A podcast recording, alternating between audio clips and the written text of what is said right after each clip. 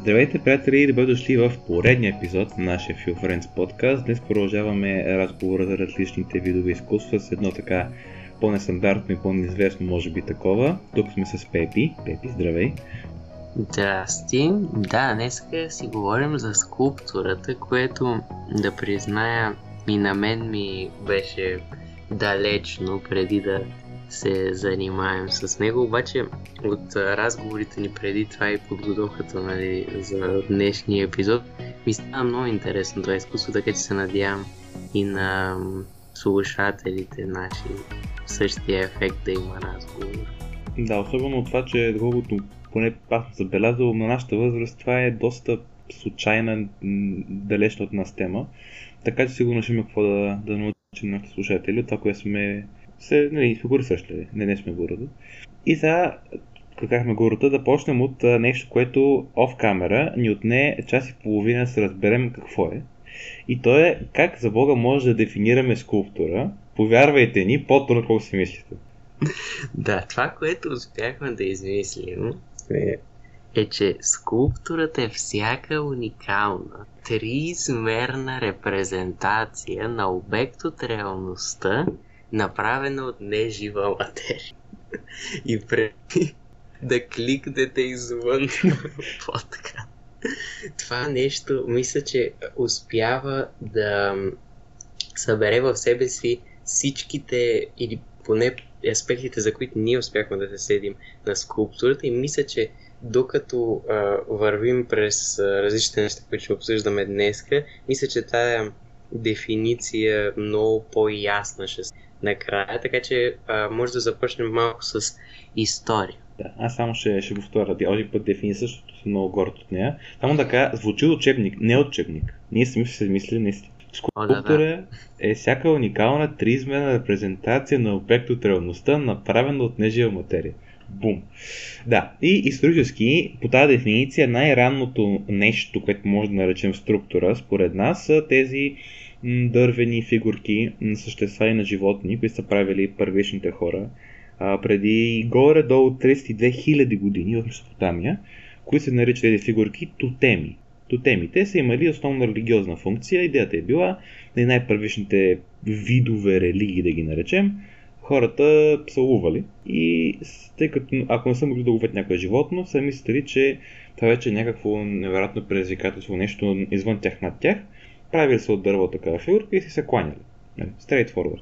То всъщност следващия етап, който е а, Древна Гърция, а, аз поне да имат подобна функция, защото нали, тогава са строили много, са се издигнали, издигали се в култ боговете и следователно е имало много скулптури на боговете и то в много големи мащаби, за да покажат нали, мощта така, величествеността на тези същества. Така че мисля, че тук вече почваме да виждаме прилики между тези.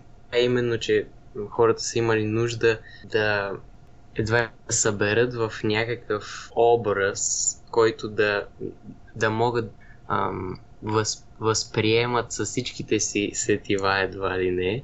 Нали е триизмерен, можеш от много различни а, ъгли да го гледаш така нататък. Така че в тия, в тия два периода се заформят се заформят по този начин, но в следващия е интересно какво се случва. Много, защото ако забележиш, има един така не много плавен, така сме представили ние да е, той бил много постепенен годините прогрес, че ако тотемите от там 30 000 години са били доста неосъзнат вид изкуство, ако може да го наречем изкуство, тъй като тогава говорим за някакви доста елементарни, първични, ако има въобще логични връзки в съзнанието на тогавашните хора, те на гръд вече осъзнато и вече изкуство. Тоест хората осъзнават, че правят скулптура за един свой бог една своя богиня. А в следващия първ, който ще коментираме, то правим една голяма стъпка от Древна Гърция към Ренесанса, особено в Италия, там вече изцяло осъзнато, съвсем наясно вече с идеи как се прави това като изкуство. Имаме едно отприщване на много изкуства и скулптурството е сред тях, сред тях не мога да говоря, толкова се развълнувах. Особено на някои, някои по-известни творци, като Микеланджело, например, там вече това го издигат на съвсем много ниво. Те се връщат, впрочем, към античността в своите модели и това, което а, репрезентира с, с скулптурата, а, но нивото на детайл, как ще видите по-късно в а, подкаста, този епизод, нивото на детайл и нивото на, как да кажа, теория на, на изкуството зад, зад нея, според мен остава и до днес да бъде а, нерадмината на скулптур, скулптурата. Тук са направили хората в Ренесанса, до днес остава да бъде върха на това изкуство. Да, да, ние по-късно ще, ще разглеждаме различни, различни скулптури, просто е невероятно в Ренесанс какво са направили хората и по-специфично Микеланджело, защото много голямо впечатление направиха неговите творби им. Но интересното идва тук вече, че а, ако още един голям скок а, в а, времена, които са по-близки до нашите, времена, които са преди а, 70-80 години и а, може да видим как а, скулптурата вече се използва за по-различни цели. Въпреки, че отново е същия принцип. А, да направиш скулптура на, на нещо, значи, че искаш то да се, а, то да се запомни, то да се вижда от някого. Вероятно ще го поставиш на видно място, така че да може да напомня на хората за нещо. И тук идва а, леката политизация а, на скулптурата, защото в Съветския съюз са се правили паметници на съветските лидери, не всички знаем кои сте. Именно за това да едва ли не колко са силните и да се напомня на хората да ги почитат. Което най- може да се свържи с а, това, че вече ги издигат в култ, както древните гърци са издигали в култ боговете. Но да, това и вече има една основна разлика, че ако до Ренесанс има и малко след него, а, изкуството и в частност скулптурите са били, тук има една френска фрата, ще произнеса, макар че мисля, че ако някой от вас знае френски, ще иска да ме набиса като го кажа. Мисля, че беше лад пулат, което означава изкуство за изкуство. Или изкуство само по себе си. Един вид, че хората го правят те като изкуство. Вече в Съветския съюз, както ти каза Пепи, там вече имаме ясна употреба на това изкуство, за да влияе на обществото. Имаше една много известна, не знам, мисля, все още я има, но не е на обществено място. Стат, една огромна статуя на Йосиф Сталин в тогавашния Сталинград. Да, тя е може би най-известният пример за това, което говорим. На практика вече да, в Съветския съюз, както и много други неща, изкуството бива политизирано, бива идеологизирано с комунистическите нали, идеологии и представи за свети общество. И вече това за мен завинаги променя начин, който гледаме на паметниците и цяло на скулптурите от тогава, от 50-те години на 20 век до днес. И ако замислите, според мен, от тогава нататък вече почти, почти, не, не изцяло, почти не се правят а, скулптури, които да не са паметници. Хм. Да. Не, сигурно има. Има, Но да. много се замисля много по рядко среща на това. Да. А какво мислиш като цяло според теб тогава какво към какво повече сме се насочили сега в днешно време? Ами- Мисъл, нали, правят се тези паметници, обаче в а, скулптурата като изкуство гледаме ми не като начин за съхраняване на а, паметта. Е, че е според. Ами, не мога да претендирам, че съм експерт по темата, но мисля, че скулптурата като изкуство, как да кажа, малко умира в 21 век, мисъл, или, или не мести ми се чува за нея, но след, след като малко информация, не намерих кой знае колко съвремени скулптури, да, скулптури, а, колко изправят скулптури и така нататък. Едно обяснение, което аз имам е точно това, че от една страна вече тази идея изкуство само по себе си е малко чужда. Вече сме доста по-прагматични, всичко комерциализирано, колкото и това звучи банално.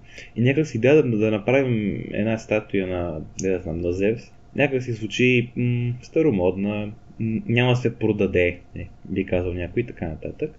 А от друга страна, паметници се правят, обаче вече много повече внимаваме на кого и как ги правим, тъй като политкоректност. И тази комбинация според мен до някъде, как да кажа, ограничава твърде много. Твърде много в смисъл до там, че скулптур, скулптурите в днешно време са изчезват вид, особено в Европа, колкото знам. Да, това е тъжно, защото те, и, както вече казахме, не може да се че са важни все пак като изкуство. Имат различни роли и сега ще пробваме да ги обобщим от това, което казахме, защото мисля, че ние ги засегнахме всичките. А първата естествено е естетическата. И то е едно, как се каже, ново ниво на естетическа наслада. Защото ако гледате някаква картина, тя може да е нарисувана с а, много дълбочина, има перспектива и така нататък и всичките а, техники, които са използвани. Обаче, крайна сметка, то е лист. Нали? Не можете да, не можете да, да видите дълбочината едва ли не в него. А, толкова, колкото при скулптурата се вижда. Така че, мисля, че естетичната роля е много важна и, и че е по-различна от тази на другите видове изкуства. Да, мисля, че тук най-добре се вижда пак тази идея за изкуството, защото човек да отдели толкова много време да създаде а, една скулптура само с цел естетика, това означава, че трябва да има доста силно влияние естетическо, за да може някакси да обослови труда, който е, е вложен. И сигурно това в Древна Гърция и Древен Рим е било така. Там е развито до ниво майсторство а, това изкуство. И макар че някой ще каже да, да е, обаче мнозинството от а, скулптори в Древна Гърция и Древен Рим са били с религиозна цел също така. Това е така, не, това е факт. Обаче, според мен, естетиката е играла много голяма роля там. А, и затова не е мокъм чисто религиозна функцията, както е била при първишните а, хора със своите тотеми.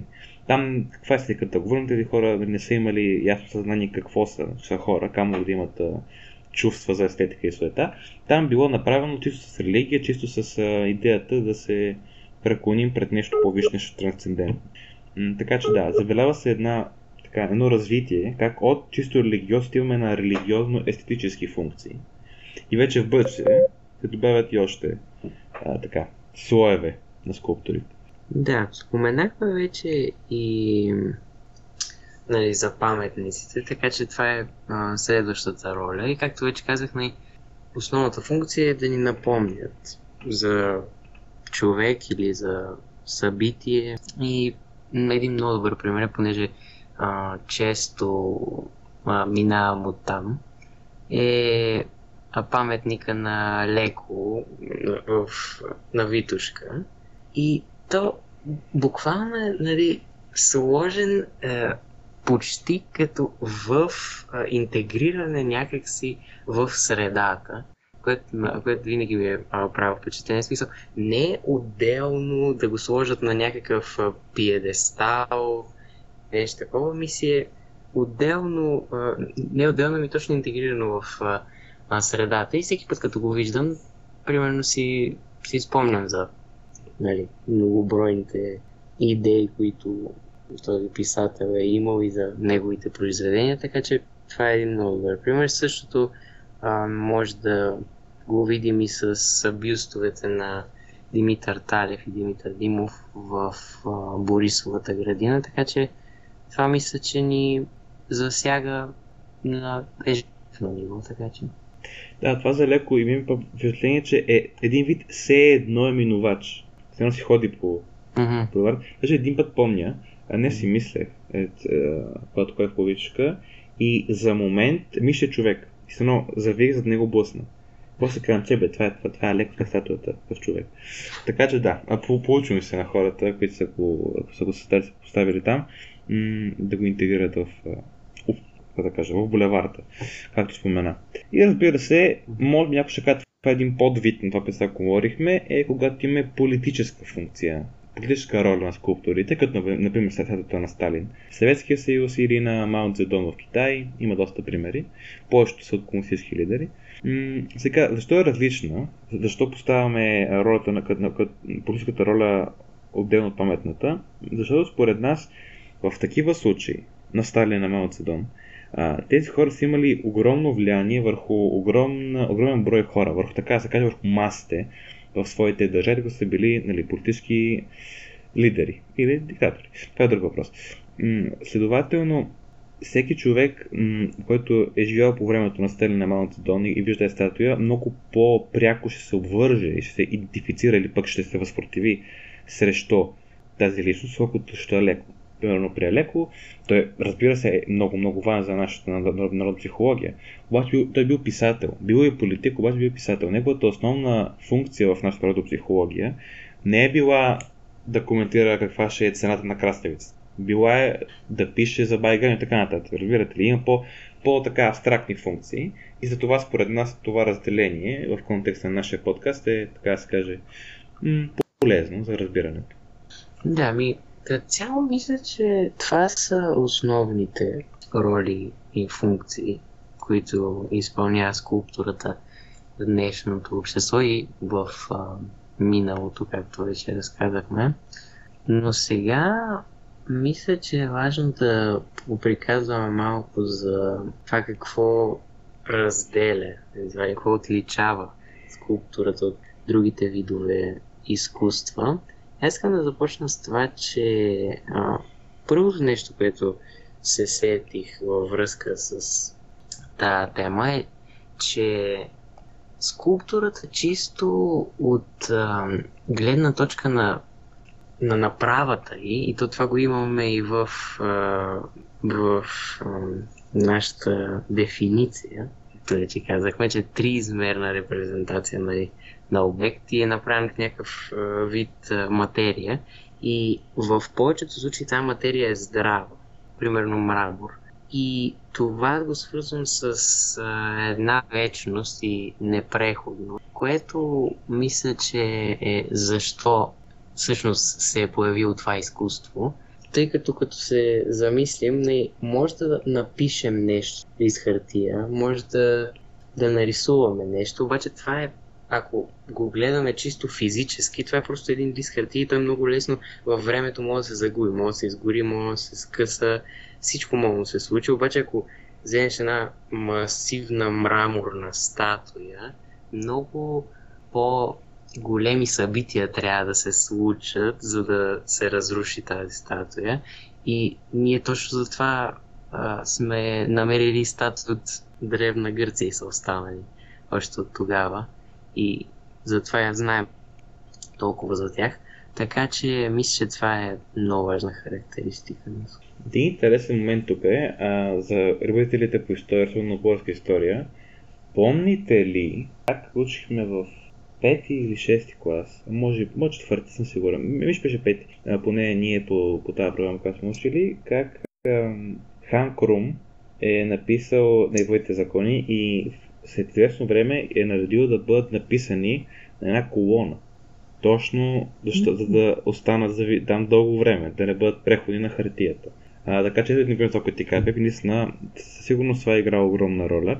Даже и в Древна Гърция е имало идея, идея, която не се е реализирала. Защо не се, не съм много сигурен, няма да, да спекулирам, за да не ви объркам. Има идеята да се напише на камък или на мрамор цялата Илиада, за да остане за по-дълго време да бъде по-непреходна. Сега, ако някой че Илиада в оригинал, като дължина, ще знае, че това изисква доста материал и би било доста, доста, доста трудоемко.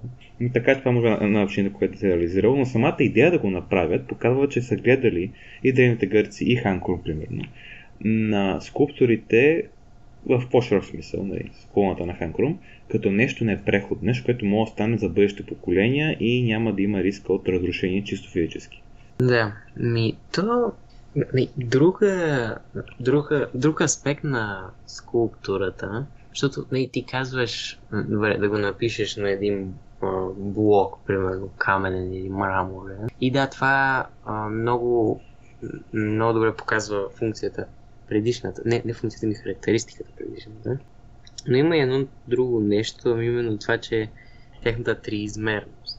И мисля, че това предава една реалистичност, която липсва в а, други видове, как се каже, статично изкуство. Защото ние сме виждали а, театър и нали, танци, обсъждахме и вече тия неща, но там трябва човек а, да, да, да бъде там и да изпълнява някакво произведение, за да, може, за да могат всички да, да се любуват изкуството. Да. Докато тук няма нужда от това.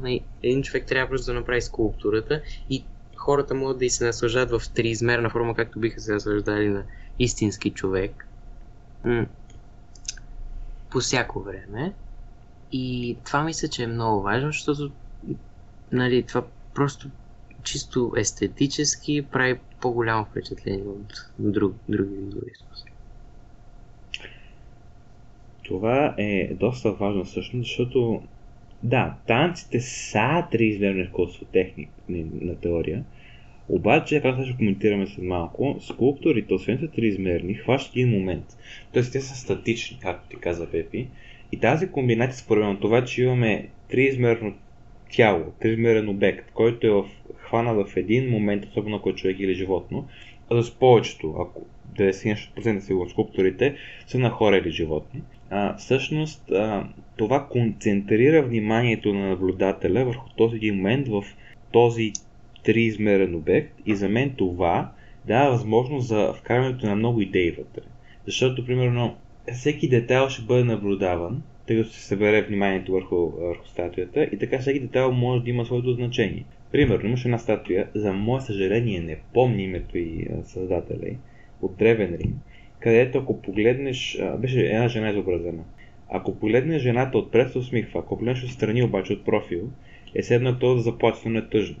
Също така, мисля, от ляво, те носи нещо като роба. Така, ако сте гледали филм, примерно, знаете, Древен носи такива дълги роби. От ляво робата е била такава с хубави гънки, направена така, все едно, все едно се, е, се движи по вятъра и е като някаква дама, така прелесна, а отдясно е статична, залепена за краката и все едно е мръсна.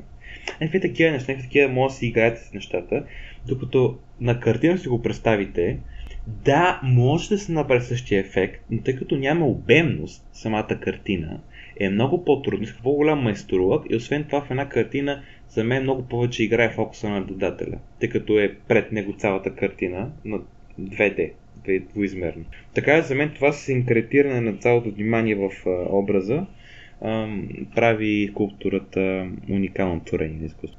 Да, ма я прави много сложно за създаване, защото това някак да не го, да не го обсъждаме, защото просто аз не мога да си представя как един човек ще работи при една година над една така и ще успее да... Просто, просто е невероятно. Ние ги а, обсъждаме известните случаи, просто...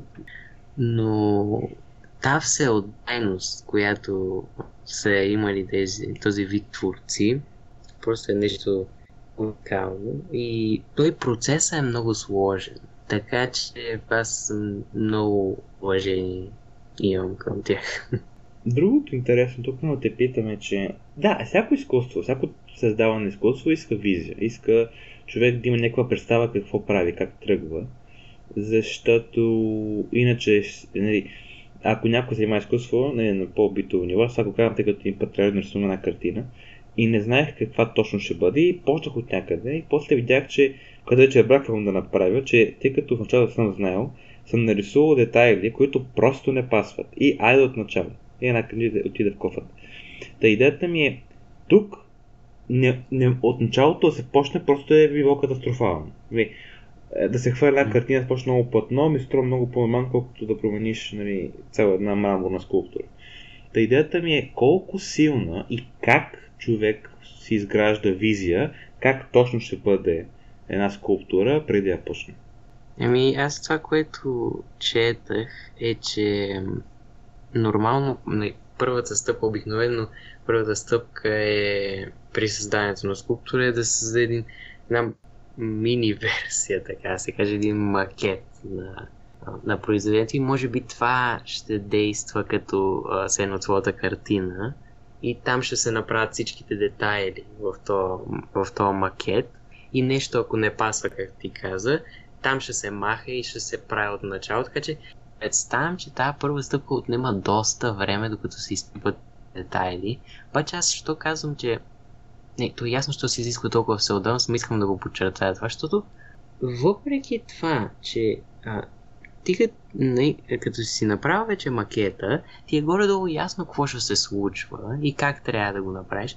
Чисто физическата трудност на а, създаването на една скулптура, защото а, това, това да не забравяме, че значи са го правили в Древна Гърция и в Ренесанс, където инструментите им са били чукове и а, не знам точно как се казват, обаче идеята е, че са били много примитивни а, инструменти, което значи, че това е трябвало огромна физическа сила на всичкото отгоре да имаш издръжливост, защото ти все пак ако днеска издялкаш един, един детайл, няма да го свършиш за една година, и ще го свършиш за много по-дълго.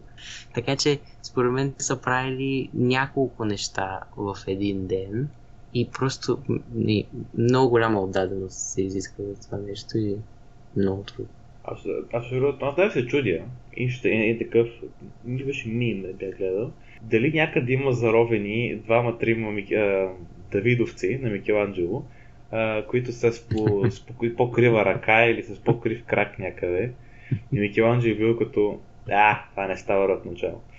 И идеята на това е, че, така да кажем, тази отдайност, винаги, когато правим някакъв проект, особено ако е изкуство, трябва да се фокусираме тази отдайност, да фокусираме таланта, дисциплина и така нататък. Обаче, тук според мен, това всичко е взето и е умножено многократно, защото е много по-специфичен, чисто технически подхода с тези материали. Мрамор, камък и така нататък. Това е едно на ръка. И две на ръка да създадеш триизмерен обект означава да предадеш, както казвам вече, обемност. Обаче да предадеш обемност означава, че трябва да имаш ам, триизмерно виждане, три, възможност да, да, да, да, да си представяш триизмерно а, което само по себе си е предизвикателство. И всъщност, това е интересен факт, последните 40 години средностатистическия човек има много по-развито, много, по-развита представа а, за триизмерни обекти, може да си ги представя, поради бума на технологията и виртуалната реалност и това става постепенно. Нали? Тоест, с всяко откритие, с всяка нова представа на науката и технологиите, човек после да си ги представя по-добре. Ако се върнем в Ренесанс, а пък камо ли ако се върнем в Древна Гърция, как тези хора са имали такова триизмерно виждане, чисто ментално, когнитивно, ако щете, не мога да си го представя това. Това наистина, наистина за нива на гениалност. Това е невероятно умствено творение. Да имаш да си представи, да изпълниш а, на практика и да се получи, да се получиш, което да е реално. Аз ви казвам за леко, аз го взех за човек. Не, аз бях малко чална тогава, но все пак го взех за човек. Да, да, аз точно сега съм си хвърлил и това го препоръчвам да и на а, слушателите ни. А, ако искате, отворете сега, когато минаваме през, различ... през различните скулптури, защото мисля, че ако ги виждате чисто визуално, просто много ли ще следите разговора. Да. Така че аз сега гледам а, статуята на Давид на Микеланджело и това просто а, наистина обобщава всичко, което ти казва. Защото не е само да... Много, е, много е важен тук детайл. Е и още повече, а, чисто като анатомия, човешката анатомия, трябва много добре да я познаеш, просто защото те са... То не е просто направено тялото, виждат вени, виждат се мускули, виждат се а, кости. Значи, всичко, което можеш е, асоциираш с човешкото тяло, го има в тази скулптура и е направено с такъв детайл и лицето и най- за косата въобще няма говоря, защото това просто е лудост Но просто толкова е невероятно, че аз, аз не мога да си го представя. Точно това ме кара да се замисля, добре, е това изкуство, толкова е готино, и тия неща може да ги гледаме в продължение на половин час, даже сигурно и повече, и няма да ни умръзне, защото просто има толкова много детайли, а аз въобще не се замислях за него и а, ако, не, аз още и видя първата ми реакция, като, а, ще, като си избрахме това, не ми беше толкова, не, толкова добра. Просто не, не ги знаехте. А не, това, това просто...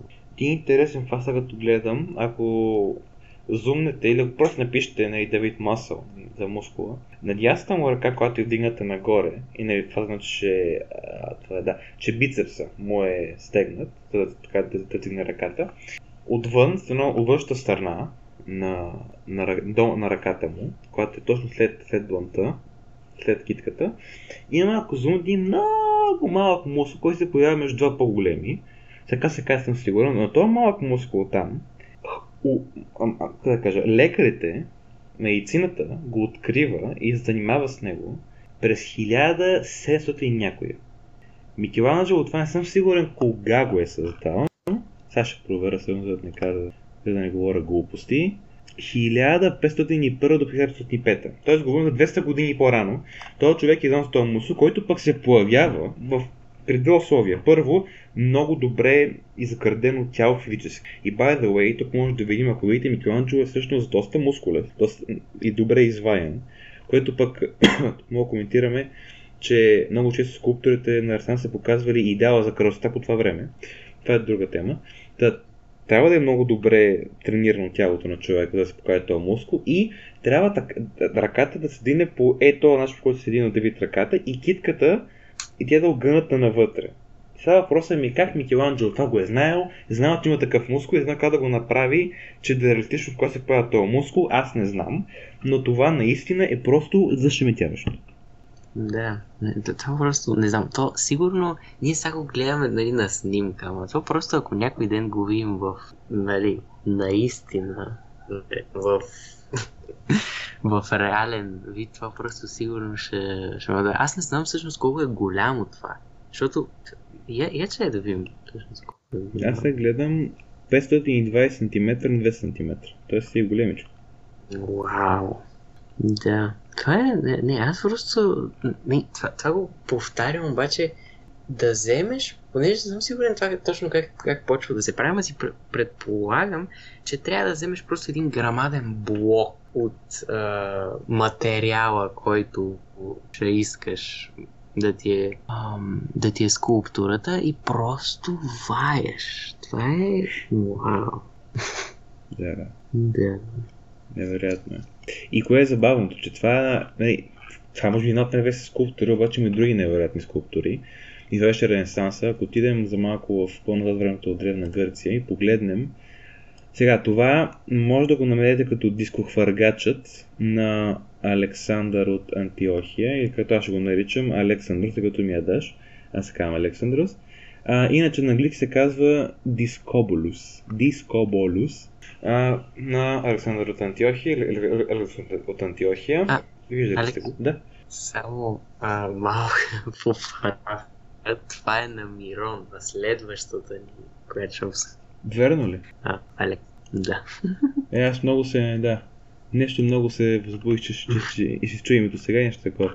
Да, извинявам се. Значи, Дискоболус на Мирон. Хора, извинявам се.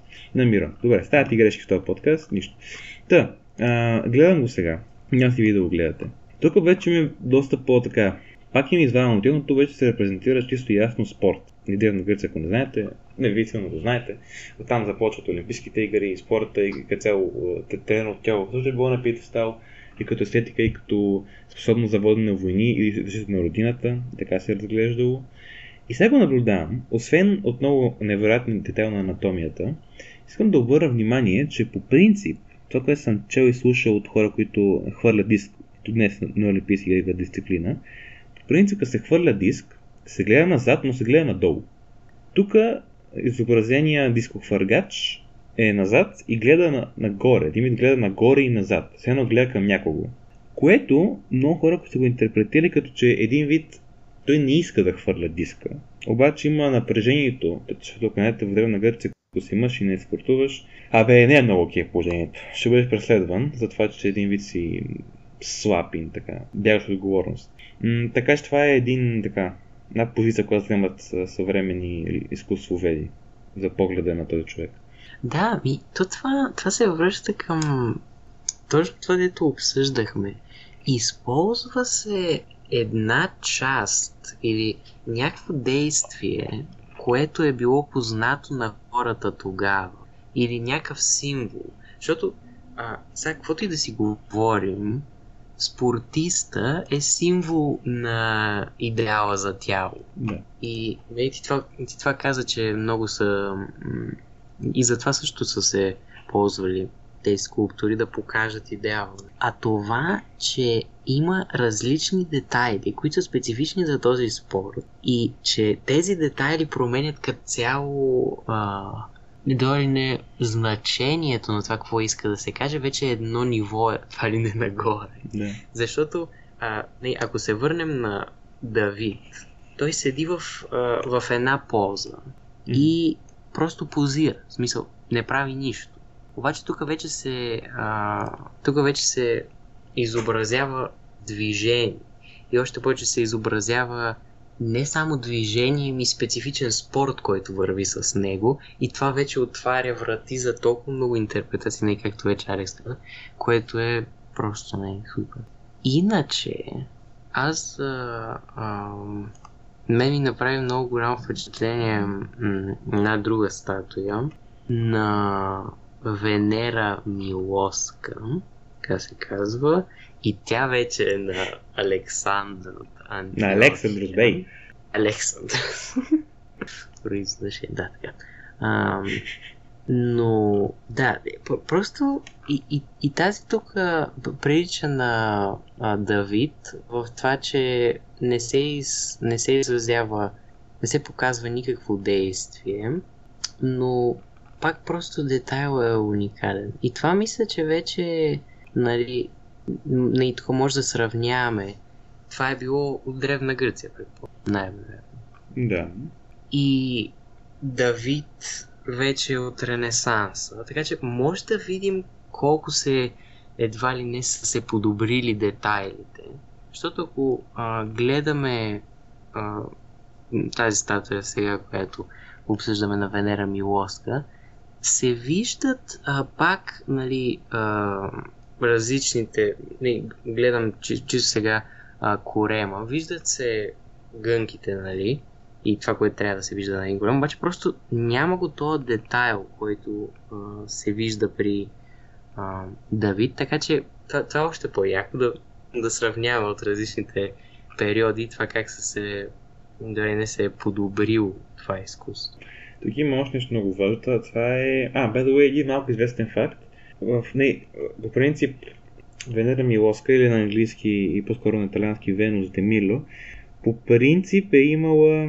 А, пък да кажа, не, Венера е римската репрезентация на Афродита, ако някой не е сигурен, така че трябва да коментираме това, че тук говорим за красотата на жената, но преди това, в, мисля, лявото рамо, което отсъства, което е изгубено, когато открита статуята, тя е държала ябълка. Това помня, че беше въпрос в Стани Богат, пред няколко години съм го запомнил, така че е един интересен факт.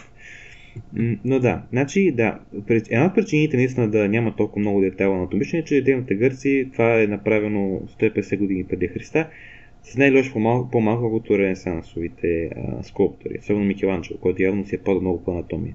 Друга причина обаче е, че като цяло, когато се изобразяват, се изобразявали в Древна Гърция женски образи, които не са били ги, а, богини, примерно Атина, са, са се стремели към минимализъм от, от, относно а, тялото, за да може човек да, да си го представи както той реши един вид. Да бъде малко по-общо, за да може мъже да се представи как се иска, тъй като женското тяло се е приемало за абсолютния идеал на красота. Това е било върховния модел на, на естетика, на красота, на а, сексуални желания и на каквото и да е друго.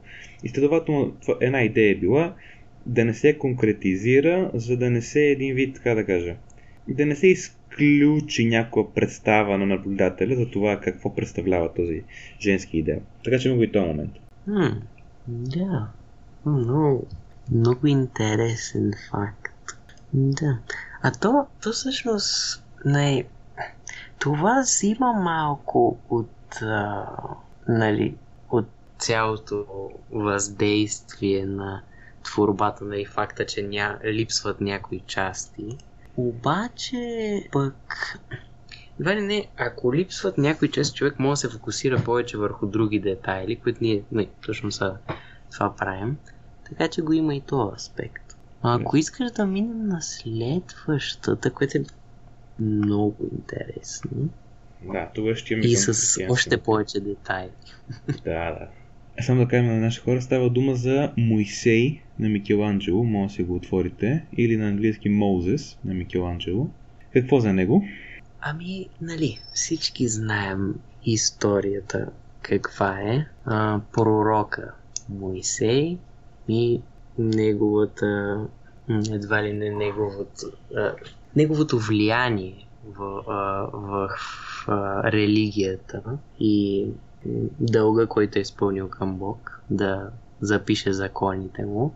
И те, то, то, те се виждат, мисля, че точно в а, това ги държи в а, едната си ръка. Мисля, че да. Много, да, много интересно. Вече не е. Не, другите бяха. А, мисля, че да, да, да. Другите всички статии, които до сега разгледахме, бяха прави. Обаче тук фигурата не е права. Мисля, че или е седна. Да, мисля, че е седна. Да, седна. И това, това още повече дава, нали, различни начини за интерпретация. Как е... Да, много интересно. Много детайли. Да, тук вече забелязваме, само че да, това е първата скулптура, която коментираме с религиозни, чисто християнски мотиви. Интересно тук, според мен, ако забележим брадата на Моисей. Сега, ще призная, че Библията съм я чел преди доста време и не мога да сетя дали така се описва в Библията. Смея да твърдя, тук като може да кажа, че толкова голяма брада не се коментира да има. Но тук има. И някои хора го интерпретират това, някои, някои хора, някои изкусоведи анализатори, го интерпретират като това, че Моисей вече има чисто със своята брада подобие Божие, тъй като Бог често е изобразяван като мъж с дълга брада бяла. Mm. Да, че има подобие Божие, тъй като е бил в, в непряк контакт с него, когато се е качил на планината и е записал на, мисля, каха скрижали двата, двете камени почи, се пише десете Божи заповеди. Тук малко подлига ще коментирам. Така че да, има го този момент. Другото интересно е О Боже Господи, гънките на, не на подото на дрехата, която носи. Вижте гънките колко са детайлни. Вау! Не, а... Аз ти казвам, просто това може да се гледа толкова дълго време и да не ти става скучно. Другото интересно, ако му видите бицепс с десния, и като гледаме десния, Другото интересно нещо, ако погледнем бицепса на Моисей, нали, а, неговия десна, както гледаме ние, в дясна страна, а, бицепса на Моисей е първо черви, второ тук отново забелязваме, вече а, в тази гледна точка, анатомията. Значи, по принцип, бицепса така ще се развие, той ще бъде не толкова нагъл, колкото настрани, когато мъжът тренира постепенно, по-малко всеки ден, а не много интензивно. Сега, по принципно обаче, по, по принципно, хубав български език, по принцип, тогава, доколкото знам, мъжете са би си имали по на, едно, значи нагоре, навън, като, като планики малки бицепси, защото са тренирали интензивно в работа. Не са имали тогава, разбира се, фитнеси. Ако работата е изисква, има много физическа надваганост, тогава. Сега, как Микеланджело е знал разликата и е направил бицепс, който не е типичният за времето бицепс, защото също Моисей, ако замислите в Библията, странства и пътува с еврейския народ, докато стои на бетонната земя. И всъщност той не е, няма много трудна работа физическа, обаче постепенно, чисто физически се натоварва. Дали Микеланджело това го е знал разликата и направил така бицепса, не знам. Но като видяхме какво е направил с Давид с анатомията му, няма да се отнема да, да чудя много. Това е един друг интересен детайл за за Моисей. То, между другото, е, е интересно, понеже не е, не е и съвсем седнал. Мисъл, е, а, левия му крак, който се пада, не е баш в, на същата позиция, която е, която е десния, т.е. то не е, е горе не е седнал ми малко така, крака е левия в различна позиция. И другото, което ми прави впечатление е, че не гледа напред, ами настрани. Така че толкова много различни неща могат да направят впечатление и могат да се интерпретират начини, по които аз не мога да си представя, защото нали, знанието за тия работи не ми е най-силното. Ама обаче просто а, начина по който всъщност се предава някаква... То е, е някакси енергия. В смисъл, не изглежда статичен. Mm-hmm. Поне на мен не ми изглежда статичен. Изглежда все едно е... Все да разбираш какво. Все едно е, е, е, да Има... Да, точно. Да. Това, ако погледнеш и погледа... Това, това също е друго. Не, извинявай. Да, да, кажи. Само това, че ако погледнеш погледа, той, поне аз сега го зумнах, ми струва някакси разтревожен, напрегнат. Но това, което гледа си, това, което гледа е нещо важно, което се случва в околността. Сега какво ли гледа, това го оставяме на експертите, но има го и този момент с погледа. Да, то това е другото, не ти каза анатомията и трябва да, много добре да я познаваш. Обаче трябва и много добре да познаеш как каква различна част ще се промени в човешкото тяло, като извършва някакви движения. Mm-hmm. Защото а, той, за да направи, да кажем, че е искал да покаже едва ли не, че, то, че ще стане тази фигура. Трябва да знаеш точно как се случва ставането. Най-малкия детайл. От някаква седнала позиция към права. Така че това е просто... Да. Както казахме, просто а, това тези хора са го са достигнали някакъв връх в това изкуство. То, не знам дали вече виждам духове или наистина е така, но ако погледнем неговия десен крак, м- струва ли ми се или са му опънати мускулите, все едно ще стане. Все едно, все едно си дава опора. Ммм, да.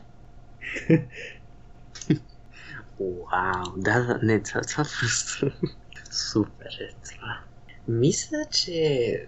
Да, значи, просто аз ще се радвам, ако ти имаш какво да допълниш за тази фигура, обаче просто най-вероятно аз сега може и след като приключим с това да попрочета още малко, че ми стана много интересно на тази фигура.